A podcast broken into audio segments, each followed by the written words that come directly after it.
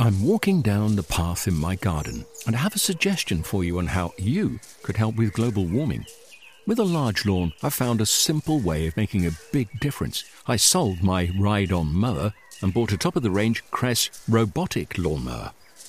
It runs off rechargeable batteries and uses cutting edge technology to mow and maintain a lawn this size. The petrol mower has gone, and with it, the emissions. I actually don't know why I didn't sell the ride on sooner. With the Kress robotic lawnmower, the lawn is actually looking better. The tiny grass cuttings fall into the grass roots, helping to fertilize the grass. And the family doesn't have to put up with the noise and fumes from the ride on. And I've freed up more of my time to spend with them and in the garden. It's an easy step, and you could also be making that change today. Ask for Kress in your local garden machinery dealer or visit kress.com. The clocks have gone back, the nights are drawing in, but that doesn't mean there's not loads to enjoy in the garden over the next few months.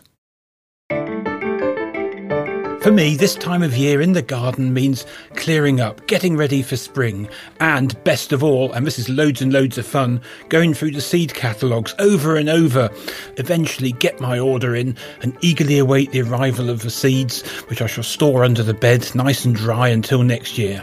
And that's why I love this time of year. It's a great time to plan ahead, so that's why I wanted to get tips from a leading garden designer. Along paths is a really good place to put sensor as you're walking to and from maybe the gate to the front door. That's a really key journey, probably daily, where you can encounter and interact with scent. Get inspiration from a wonderful winter garden with the leaves off the trees, one really appreciates the bark and, and its colour and texture, and I find that a very attractive part of the gardens. And to keep my houseplants in check, it's about knowing your individual environments within the room and what plants can tolerate those conditions. In this week's edition of Gardening with the RHS, I'm Guy Barter. The darker months means it's time to focus our attention indoors and keep an eye on our houseplants. So, every month over the winter period, we're going to hear from one of our gardening advisors, James Lawrence. This month, he's going to tell us about the top things to be aware of as we head into winter.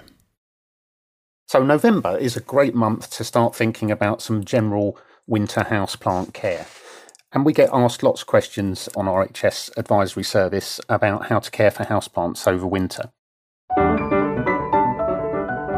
A lot of the things we see come down to looking at some of the three kind of main elements of caring for houseplants, and that's water and watering, the light levels, and heating issues within a house. One of the most common issues advisors see from members' questions are related to overwatering of houseplants over winter. Most plants will require some moisture through the winter, but a well drained compost is also really beneficial. In spring and summer, when they're in active growth, they will often use more moisture and more nutrients to promote that growth. But in winter, as light levels drop and as the plant growth rates slow down, it's very easy to overwater your plants. If the compost is too wet, roots can start to rot and it can lead to other problems such as disease issues. A very common thing we see is where people have what's generally known as pot covers so they water their plants, the water drains through the soil and then sits in the pot cover where it can't drain away. So if you're in that situation and you have what we call a decorative pot cover around your house plant, always good to come back to it 10 or 15 minutes later, see what how much water has drained through and, and empty that water out so that the roots at the bottom aren't sitting in that water permanently. Now obviously different plants will have different requirements from a watering point of view. So, something like an indoor fern, for example, or a spider plant, is likely to need a little more water than, say, a succulent or a cactus. So, always check the individual plant requirements from a reliable source, such as the RHS website or from reliable book sources. Additionally, some plants, things like some of the ferns, some orchids, and things like spider plants, will actually need a little humidity around their leaves. So rather than just watering the soil, having a tray that they sit in that's got some kind of gravel or clay pebbles, so the water can drain out, but then the water will actually evaporate back up around the foliage, and that helps keep the plants healthy. And then again, there are some plants like gardenias and some orchids that would actually benefit from use of rainwater, collected rainwater if possible, rather than tap water. In some areas, particularly people that have hard tap water, plants can sometimes show issues as a result of that. So, the second thing I'd like to talk about regarding houseplant care over winter is the issue of light. And generally, we can break this down into four categories plants that might be in very strong light or full sun. And that's actually relatively unusual in a house, unless you've got something like a south facing conservatory. And typically, these would be things that are getting strong light for 10 to 12 hours a day now. That's obviously not going to happen through the winter. Throughout the rest of the year, some plants like succulents, cactus, and other plants with adapted leaves, so they might have grey leaves or hairy leaves, they're very good at maintaining themselves in that hot and often slightly drier environment. What's much more common is called filtered sun. So that could be plants that are in a window that isn't directly south facing, or in the winter months, it's just because there's getting less light because the day lengths are shorter. Most varieties of houseplants kind of fall into this category. In particular, uh, lots of foliage plants that may have originated under canopy conditions. So things like the parlour palm and the Kentia palm, for example. Slightly further back from the window or more into the room, you got light shade. Again, some of those foliage plants are fine in, in those conditions because they come from that kind of natural environment. And then the most extreme is the kind of shadier situations, which for most of us in households tends to be maybe places like hallways or rooms that have got small windows or for whatever reason limited light.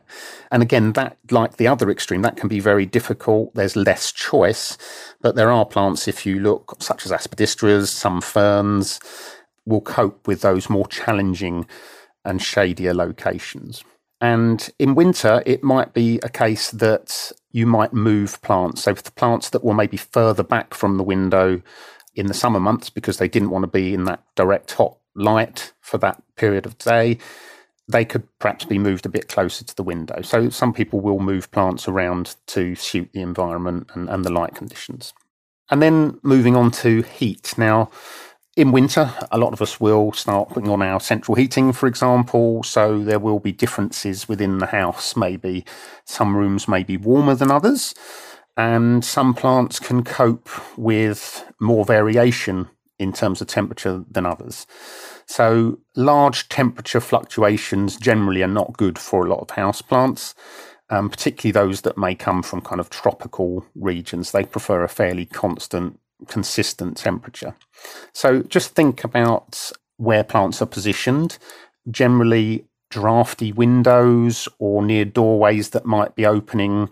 Some plants will show signs of distress, and we often see photographs and evidence of plants that have got environmental shock in winter because of those kind of conditions.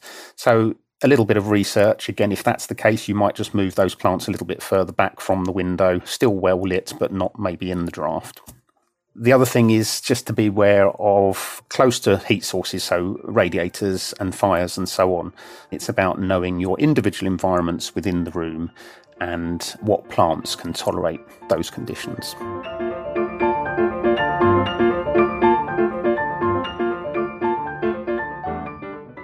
James Lawrence. James will be back next month when he'll talk all about the poinsettia. It's not just for Christmas, you know.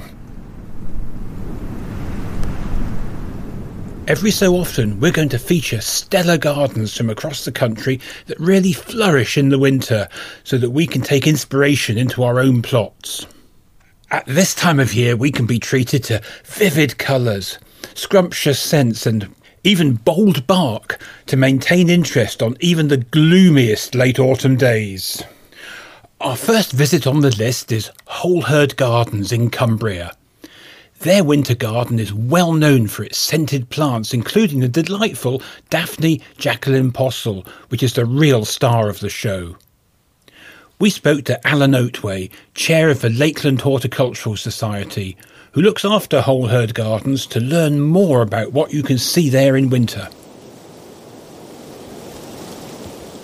So, Holehird Gardens lie on a fellside slope oriented to the southwest, and they're some 500 feet above sea level.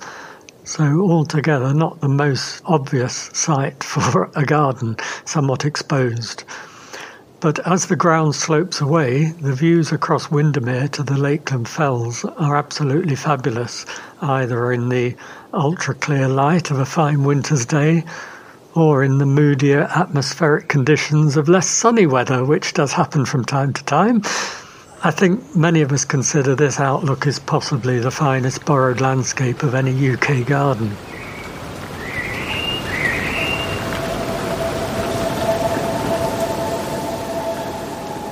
I should begin by concentrating on our winter border, which is home to a sizable collection of herbaceous plants such as hellebore, pulmonaria, and snowdrops. The snowdrop in particular that can be found there is S. arnott, which has distinctive honey like scent. It's a cultivar that's repeated in various places, along with almost a hundred other cultivars of Galanthus. Those herbaceous plants shelter beneath a canopy that includes many perfumed shrubs in the winter time. So there are several varieties of witch hazel, such as Pallida Diane and Foxy Lady. There's a good specimen of Viburnum farreri, and there are two cultivars of the paper bush, Edgeworthia chrysantha. They're really sweet smelling as well.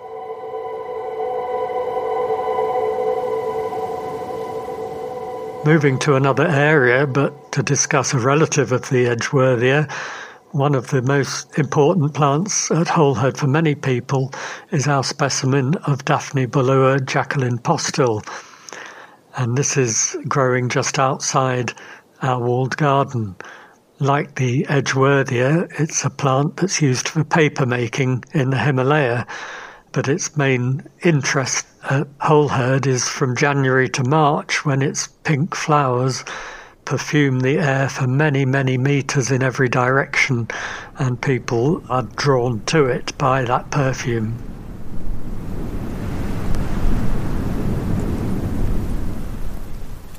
In the wintertime, there's a restricted colour palette other senses come to play, and we enjoy, all of us who garden there, we enjoy the textures that are perhaps more prominent and also the perfumes.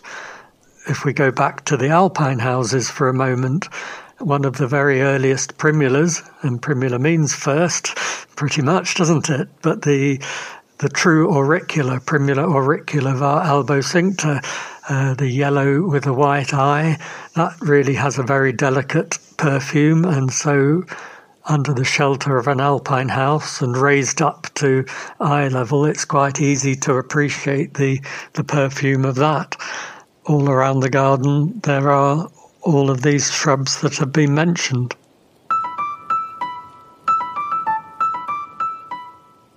My favourite aspect of the garden would be the bark on the trees, and that's an answer that can take me to almost every part of the garden. It's the colour of some barks that's attractive, such as the white of the Himalayan birches or the pink of its Chinese cousin. There's the cinnamon bark of Rhododendron thomsonii and the shiny mahogany of the Tibetan cherry. And we also have the incredible texture of the paperbark maples our most mature specimen of Acer griseum is a wonderful multi-stem tree near the cascade, and its rich, toned, flaking bark is a wonderful sight in the winter. Speaking of texture, on the bark reminds me of the contrasting barks of two trees close to each other on the meadow. Our magnificent tulip tree has raised ribs in the bark in an almost diamond shaped arrangement. And then just the other side of the of the driveway there, the deeply fissured texture of the bark of its neighbour, the walnut tree, is a real contrast to that. So all around the garden, with the leaves off the trees, one really appreciates the bark and, and its colour and texture, and I find that a very attractive part of the gardens. A good garden in winter has variety of shape and form. I think that winter allows you to really study that aspect of the garden and enjoy it for its own sake.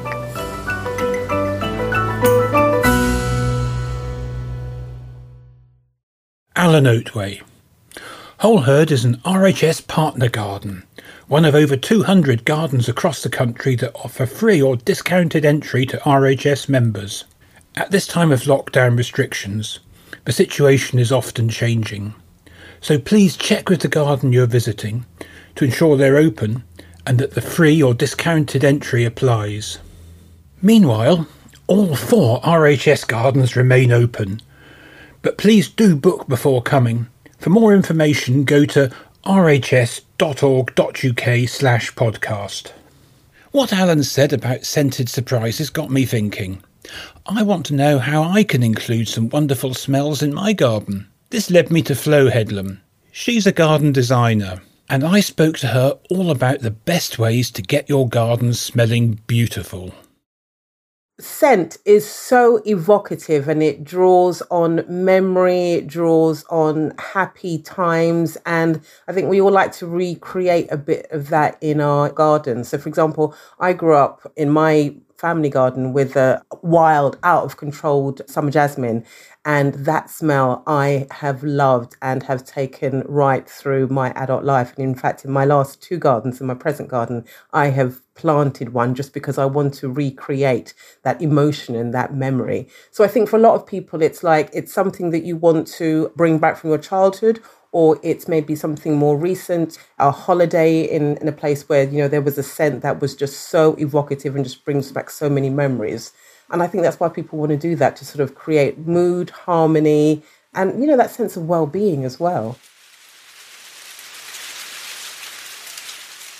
I remember I used to sort of be quite obsessed about, oh, you know, what colours do you like? And then actually, scent is really important. So we always have a discussion about what kind of smells they like. And again, just to sort of elicit what their connection with fragrance and memory and mood is.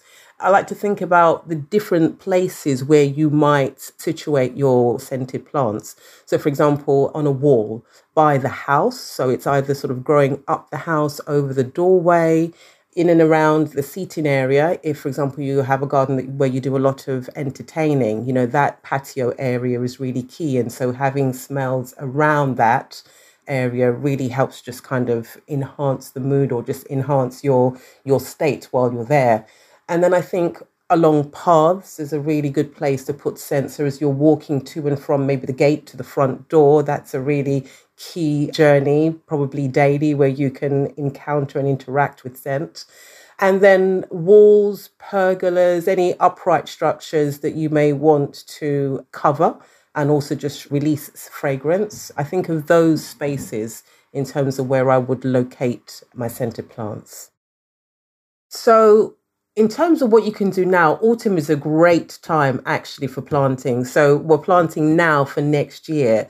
Lots of hyacinths are really fragrant and we've got a, an increasing range of colors as well. So hyacinths are good ones for putting the iris reticulata, which is a very popular and very sweet small iris. They're really good to be planting now.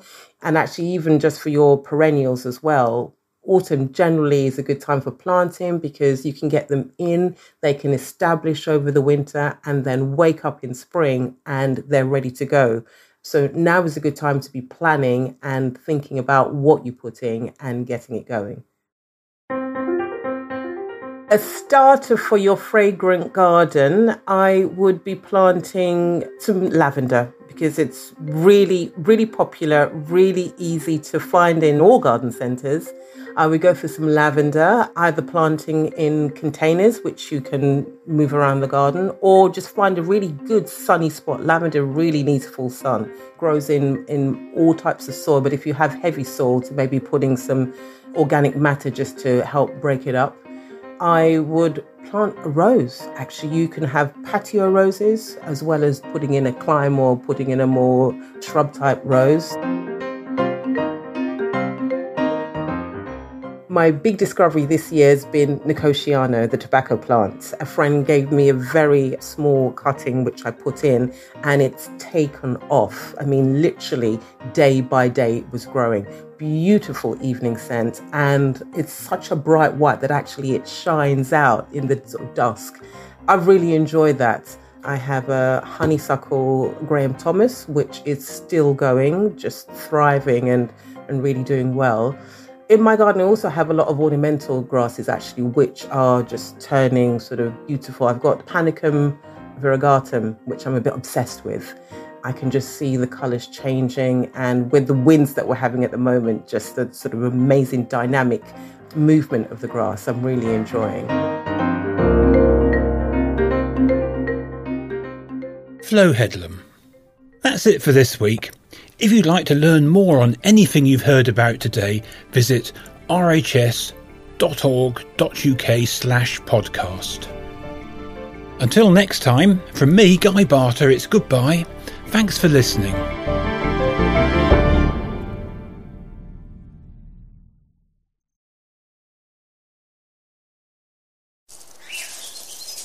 I'm walking down the path in my garden and I have a suggestion for you on how you could help with global warming.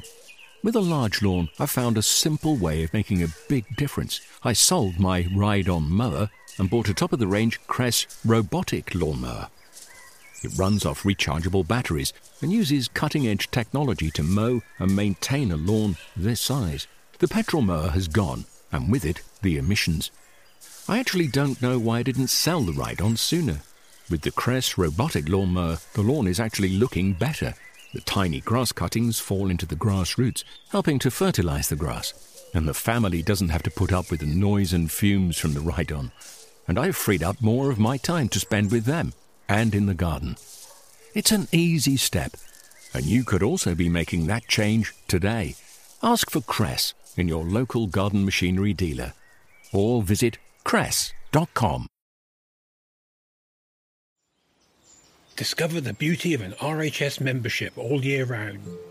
Save 25% off an RHS membership today when paying by direct debit. Prices start at just £55.50. With a membership, you'll gain access to an array of special events at our gardens all year round.